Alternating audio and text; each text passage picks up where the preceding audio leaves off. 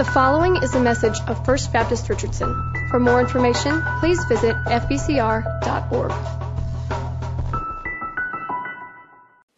You know, preachers have a, a saying that they talk about Sunday morning worship. And uh, the, the saying is this great music and a mediocre sermon is always a great worship experience. Amen? So, what it means today, the uh, Andy and Heath, the pressure's off me, okay? And uh, great choir orchestra, everybody, what a, what, a, what a neat moment, amen. For those of you who don't know who I am, I'm Gary Smith, and I am the guest preacher for these weeks preceding Easter with my wife Sandy, and you got the joy today of number three granddaughter Abby, okay? And uh, if you want to get to know her, just start with Pig Sooie. She's a Razorback, okay? Uh, we love that at our house, uh, being from Arkansas. But it's great to be with you. I'm in the middle of a sermon series that's going to conclude next week called Final Instructions. What we've been doing in these last few weeks is looking at the last things Jesus taught by his life and by his words uh, leading up to this moment called Easter Sunday. And uh, not that the final instructions are the most important, everything Jesus said was important, but certainly uh, these last days he spoke as never before. And today we're going to look at Mark chapter 16. Get your Bibles with me. And let me say to you, quite honestly, there are 31,000 plus verses in all the Bible. It's a vast book. If you were to eliminate all of those except for these 15 verses, we would still be here today celebrating the resurrection of Jesus.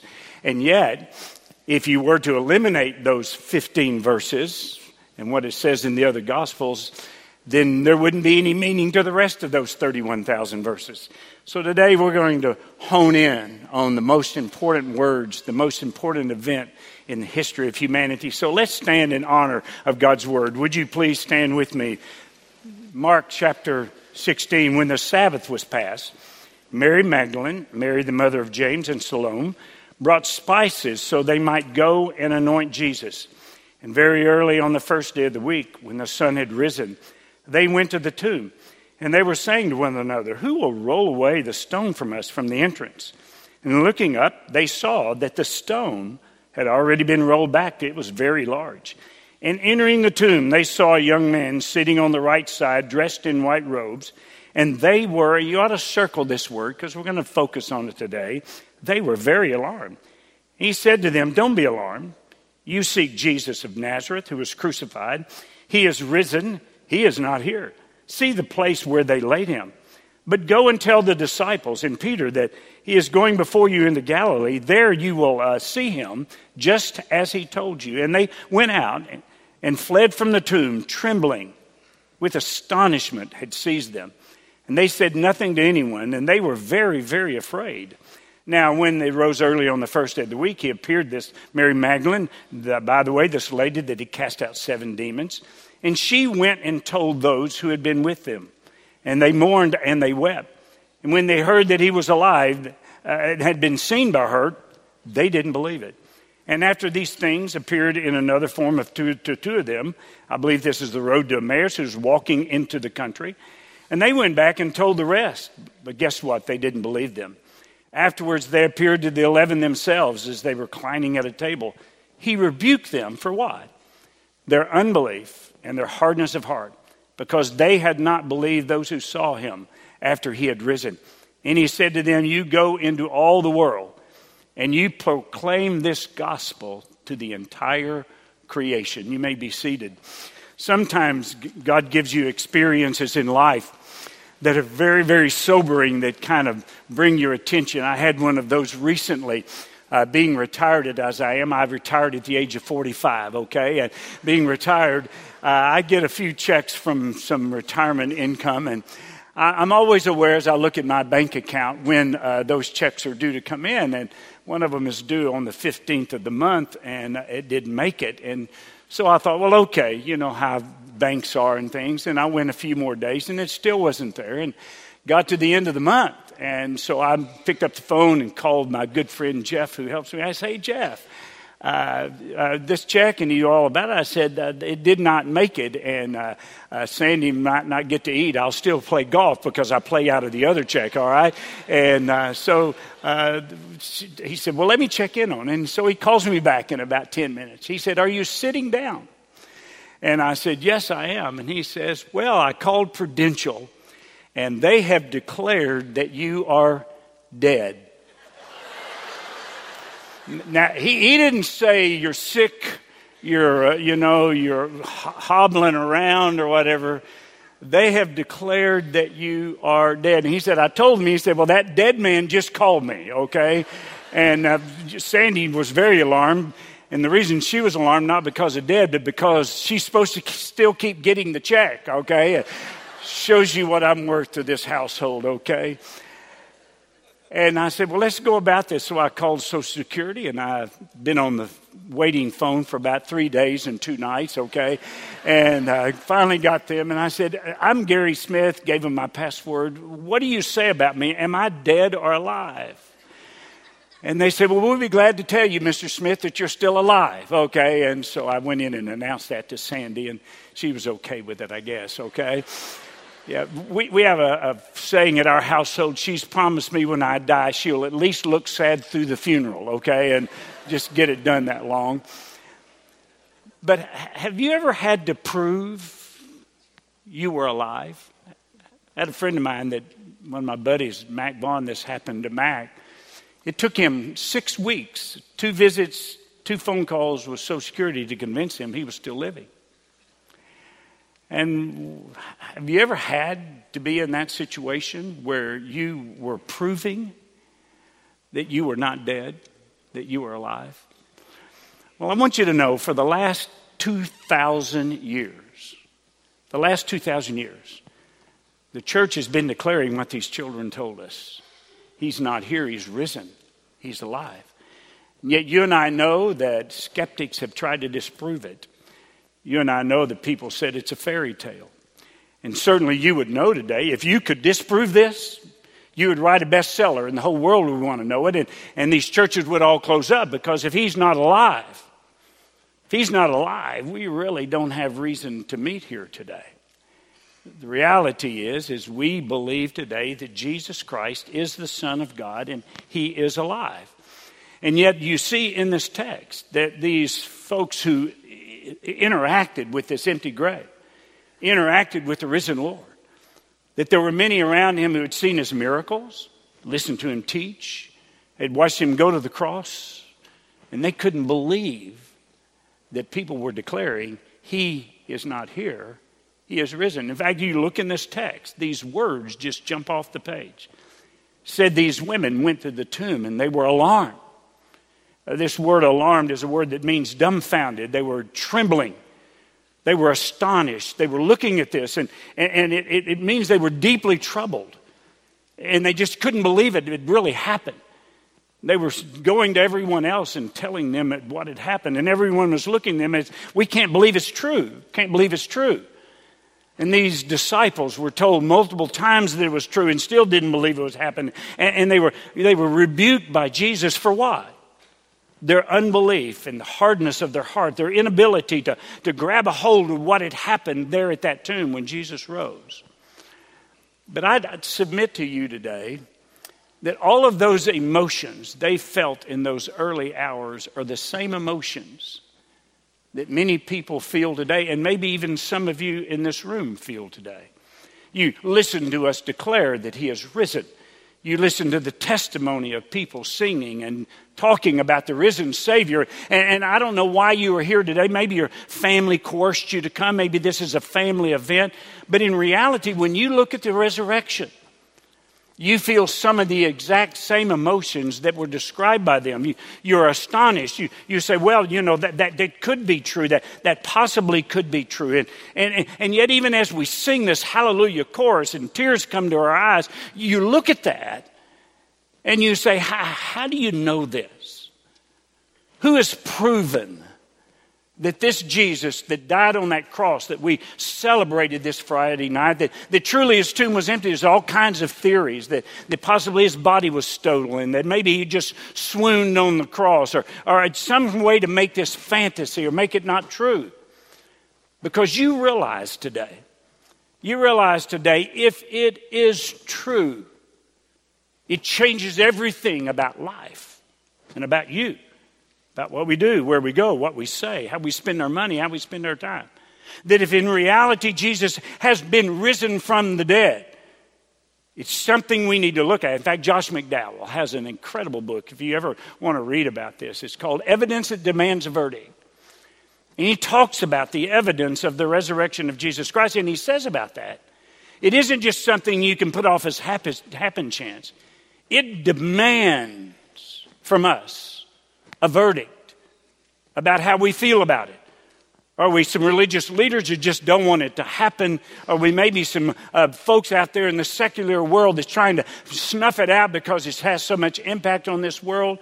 Is it really something that went on 2,000 years ago? Or is it just fantasy for the church? Something that just has been said over and over again to the point where everyone says it and gives a quasi belief to it. In reality, Josh McDowell says there's some great evidence that you need to confront. First of all, the reality of the fact that there's historical data that, that says that Jesus rose from the dead. And we trust in historical data. Just take George Washington, the first president of the United States, and I look around this room, and some of you are a little older than me, but we weren't around when George Washington was president. How do you know that he was president? Did you vote on him? Did you see him? Did you listen to him talk? No. You trust and I trust the historical data that is true. And the historical data says to us that, that Jesus Christ rose from the dead. He appeared to 500 people at one time. And so, historical data, not just the Bible, gives to us reliable historical data that says to us this man, Jesus, went into a tomb and that tomb today is empty and no longer is he is there. You, you, you, cannot deny that fact. In Josh McDowell's book, he mentions the fact that this issue has been taken to a court of law in the law schools of Harvard and Yale. And they have come back saying there's proof beyond a reasonable doubt, just in the historical data, that Jesus Christ rose from the dead. But also, you have the multiple eyewitness accounts of these 500 people. Now, remember, that these accounts were written during their lifetime. And so when you talk about him rising from the dead, you're talking about people who were around at that time. In other words, if today I told you, by the way, Ronald Reagan is still alive. Did you not know that? He was president, one of my favorite presidents. Ronald, by the way, didn't die. He might have heard that he died, but he's alive living in his ranch in California. Well, certainly you could go investigate that because we are eyewitnesses to his life. Well, please understand, the scripture was written during the time that this happened. And by the way, in the history of mankind, no one has ever given proof that it was not true. And so you have these eyewitness accounts. Then you have the change of heart of these disciples. Remember, these 11 guys had quit. They'd given up. They were running for their life. They were going back to Galilee. They were going back to their former occupations. These 11 guys said, Okay, he died on that cross. So it's over for me, and we're not going to believe this. Even Thomas said, Hey, I got to see the nail prints in the guy's hands before I'm going to believe it. And yet, and yet, those 11 disciples suddenly gave their lives to this message. They didn't make any extra money from it. They didn't gain any kind of fame from it. They were all of it. John were martyred for their faith. What in the world would make this group of people who were hiding out to suddenly stand into the streets of Jerusalem? I submit to you, they met the risen Lord. They believed it because they saw it the transformation of their lives. It's unbelievable. You, you just take Peter alone. This guy that a little slave girl was causing him to curse and to say, I don't know this guy, now is standing in front of those same people declaring, This Jesus whom you crucified, he is alive and you can take me today if you want to. What would cause that? Did they listen to one of my sermons on their tape and, and get this idea? Oh, that's wonderful. Gary proved it. Uh, you know, it, it's something that's declared in the Constitution of some country. No, you know what caused it to happen? They met the risen Lord. And in meeting the risen Lord, they were willing to give their lives to it. They realized it was a life changing experience. You just take Saul of Tarsus. You know that he's written a good third of our New Testament. He's a guy, you study his history. This man, Saul, uh, hated the church. He's given his life to destroying the church, giving his life to wiping out the church. And you see this guy that the disciples even feared because he was such a mean dude, okay? And now you find him giving his life for the gospel. You find him walking the streets of Jerusalem, the same place that he possibly held this coach so they could stone Stephen. This guy is now standing up and declaring something. What? I met Jesus on the way to Damascus. And you can't believe this, but listen, that tomb is empty because he is alive. His transformation alone. What if today the headlines in the newspaper? You picked them up this morning and say, in a change of heart, Hillary Clinton has decided to endorse Donald Trump as president, okay? you would go, okay, you know, that's just some more of that good news that I read every day. All right, you go, there's no way. But please realize that is nothing in comparison to what transformed that early church to be something that here we are 2,000 years later and we're listening to songs and we're gathering together and we're praising the Lord. Why? It's because there's proof of his resurrection. So, what does that mean? It demands a verdict from us. We can't just sit here and listen and say, hey, honey, what's for lunch? Can't wait to get out of here. Maybe this sermon will be brief so I can get on home. No, it demands for us to look at this issue and say, what does it mean if he is alive? Is it just about buildings and choirs and budgets and preachers that get up and talk about it? Or is it something that can transform my life like it transformed their lives? I'd say to you today that I think it means some pretty significant things. First of all, it means, listen to this, He is alive today. It's one thing for them to talk about it 2,000 years ago, but it also means that we serve a risen, living Savior. And when we talk about Jesus Christ, we're not talking about some place like Abraham Lincoln's tomb or, or, or, Ronald Reagan's tomb or somebody else that we know where they are buried. We talk about someone who's alive someone who's alive. And when we pray today, we don't pray to a church, we don't pray to a statue, we don't pray to some religious system. When we say in Jesus' name, we're talking to a living Savior. And it means today, listen to this people like you and me can talk to God. Why? Because Jesus is alive this one who made this universe, this one who sustains this universe, knows the hairs on our head or the lack of hairs on our head or whatever. He knows everything about us. He knows our thoughts before we think them, He knows our ways before they happen. And it means today that we are serving a living Savior, but it also means He's at work still in our creation. Now, it is so much fun to study the New Testament and see all that Jesus did during those days. How he healed people with blind eyes, how he took people who, who were dead and brought them back to life, how he fed thousands with just a little bit. And it's great to read about all that stuff that he did back then. But do you realize he is still working today? And the reason he's still working today is because, listen to this he is not dead, He is risen. And He has said, Lo, I'm with you always, even to the end of the age. As this age comes to an end, you know, need to know something. I'm not somewhere off at a coffee shop reading my favorite book. I'm right in the middle of life. And I'm right in the middle of this history. In fact, the history of this world is in reality not history, it is his story and his involvement today. You say, well, wait a minute, Gary. How can you say that when you look at where our culture is going today? how immoral it is, how, how you, you look at God's name is used in vain. You look at what's happening around and you say, How in the world can you even believe that God is at all interested, that God hadn't walked away from all this? How can you believe that this God is still involved today because He is alive? Well, I'll tell you, I'm seeing that He's alive. Our own church, where we go to church every week, Fielder Road Baptist Church in Arlington. A year ago, God led our pastor Jason to bring us more to prayer, and at the end of each service, to have a baptistry ready for everyone who wanted to be saved and wanted to be baptized.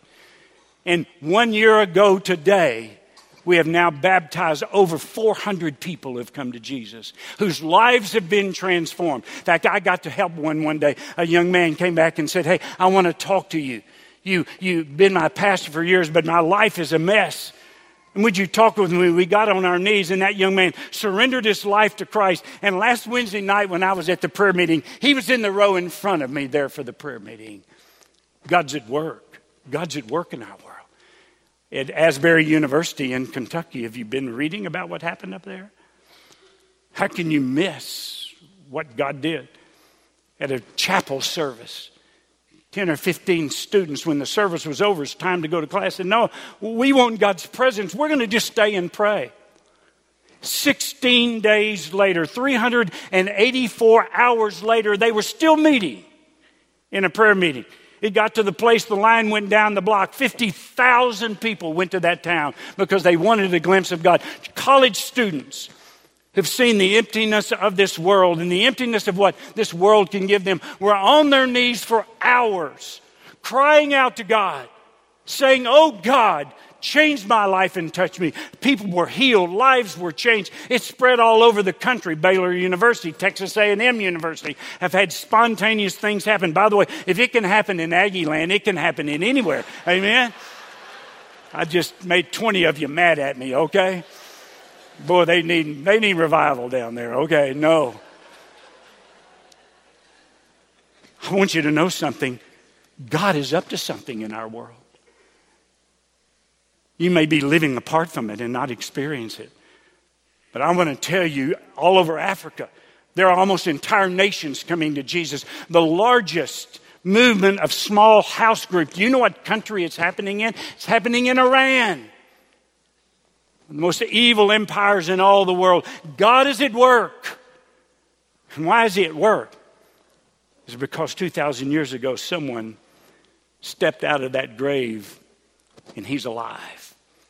And I want you to know, I feel His presence when I come into this room. I want you to know, if nothing but today happened, I would know I serve a risen Savior because you know something else? We have the promise that He's at work in our world, but listen to this we have the promise that He's at work in you and me. One of my favorite verses, Philippians 1. Paul said, I'm sure of this, I'm certain of this. He who began a good work in you will bring it to completion in the day of Jesus Christ. The fact today that you felt the Spirit of God has nothing to do with Andy, has nothing to do with these musicians has everything to do with a holy God. That holy God brought his son from the dead and says to you and me, You gather in my name, I'm going to show up. And what we have today is God's work within our lives, and we're certain about it. The fact that He still moves in our soul says something about the fact that Jesus Christ is alive, is alive. And He's alive in our world, and He's alive within us. And He says to you and me, for those who love me and those who are the called according to my purpose, I will work everything together for good for that. And the fact that God takes the messes of our lives and the chaos of what's going on around you and all that is going on, and He and somehow makes us into something better out of it, somehow transforms us. That's not a church. It's not a denomination. It's not some rule book that we're living by. It is a risen Savior who has come to live within you and me and has said to you and me, You surrender your life to me. I've got something I'm going to be working on every day. I've got something that will take everything around you and work it together for good. What is that proof of? Is it proof of a church, a sermon? a set of rules. No, it is proof that this Savior, Jesus Christ, is alive today. And He's alive today working, working in our lives. And this Bible also says to us, He will come again one day and bring us to Himself. This living Savior, one of these days is going to wrap it up. Now, it could be that that declaration, you are dead, is just the declaration of the truth, okay? But guess what it says about death? Death doesn't have a victory over us anymore. Because he came from the dead, our death shall just be a moment. And in that moment, we will step into the presence of a living Savior who's experienced everything that we have experienced. And at that moment, at that moment, we step into the presence of God because of that living Savior, because of what He's done for our lives. And today, if the declaration of death is something that happens soon. You and I have some hope that little boy had in his side, something to look forward to. But one of these days, guess what? He's going to part the heavens and come back. In fact, if you don't believe it soon, you get Matthew 23 and 24 and start reading about it. It's like today's newspaper the lawlessness, the lack of love within our world, the bitterness, the prejudice, the rancor, all the division that's going on. Do you think that's an accident? No, it's the result of a world that's turned away from God. God promises you and me that He's coming back. You say, well, how, how can that change my life? I was listening this week. A friend sent me a little video. I, I just love it. It's the, the story that what someone thought happened when the thief who died on the cross next to Jesus went to heaven because Jesus promised him it would happen. He got to heaven, and, and we have this idea of the scene. Peter's there. Well, why should I let you in? Well, he kind of looked at him. I don't know why I should get in. Well, wait a minute. What church did you go to? Well, uh, were you Baptist, Methodist? Wow, what are those words? Where were you baptized? No, I just was on a cross and died. And I'm here to say that I ought to get in. And Peter said they said the, the angel went to get the supervisor and he brought in a groom and said, This guy doesn't know why he ought to get in. And they're looking at him and they're saying, why, why should you be in? He said, Well, all I know, all I know is the guy on the middle cross told me I could go. Guess who the one on the middle cross was? It was Jesus. It was Jesus that said, Today, you will be with me in paradise. So it means today that the only way you and I will ever experience the risen Savior is through Jesus. Great as this church is, not through this church. As good a person you think you might have been, it sure won't be by that. It'll be because there was one who came from heaven to this earth, died on a cross for our sins, and three days later rose again. You see, for me, the greatest evidence of the resurrection of Jesus is not what happened back there with those disciples. The greatest evidence to me is what happened right here. 1969. It was August. I was in a worship service, kind of sitting right over here. And the preacher preaches a sermon about Moses in the burning bush, and he said the burning bush was God. And it could have been any kind of bush. Could have been an old thorny bush or a beautiful bush. What made the bush usable was that God was in the bush. And I realized that night my only hope was that the God of creation, through Jesus, would come live in this thorny bush and use my life. I surrendered my life to Christ that night, and it transformed my life in a moment. I want you to know something happened in me that's not about church, it's not about the preacher. It is about the work of the Spirit of God because the Spirit of God represents the living Jesus. And the living Jesus, it's something in me I can't explain. I hadn't been the same since. And I don't want to go back and be who I was before. You say, Gary, is it all going right? No. No. We've had some challenges in our lives, In 1986, we had a 13 year old son who died in a tragic accident. I had to decide at that moment was my belief because of what someone told me, what I learned in a seminary class, or did I believe Jesus rose from the dead? And I went on a quest to study the resurrection of Jesus and came to the conclusion, as best I know, by faith. I believe Jesus is alive. And when we sing these songs about him being alive, I believe my son is alive. Where does that come from? It comes from a risen Savior. And if you've never experienced the risen Savior, that's why we're having church today. Is we want you to experience the resurrection of Jesus. Now, what does it take? It takes your willingness to believe. Now, you weren't there, but you have to believe that it happened and that it impacts you and will change your life. In a moment, we're going to sing a song just as I am. I'm going to be here at the front with your staff. If you're here this day from the far reaches of this balcony, wherever you'd be, I promise you, whatever it takes for you to get here to receive Jesus, it'll be life changing. Why? Not because I promise it, not because this church promises it, because the living Savior promises it to you. Bow your head with me, please, for just a moment, would you?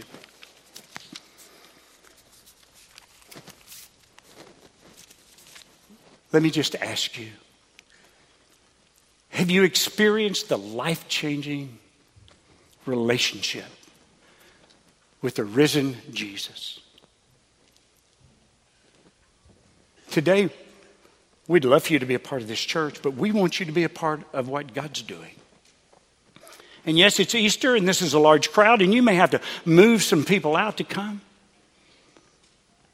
But I've never seen anyone who did that that ever regretted giving their heart to Jesus. Father, take this moment. Take this moment. And let us realize that we get to heaven because of what happened on that middle cross and what happened at that tomb when that stone was rolled away. Oh God, let us not be rebuked for unbelief and hardness of heart. But let us be transformed by the life of Jesus within us. God, you're the persuader, not me, not Andy, not Bill, not anyone on this staff. It has to be the work of your Spirit. Holy Spirit today. Holy Spirit today. Spirit of the risen Jesus. Come visit us. Do your work to draw people to you. We pray all this in Jesus' name. Amen.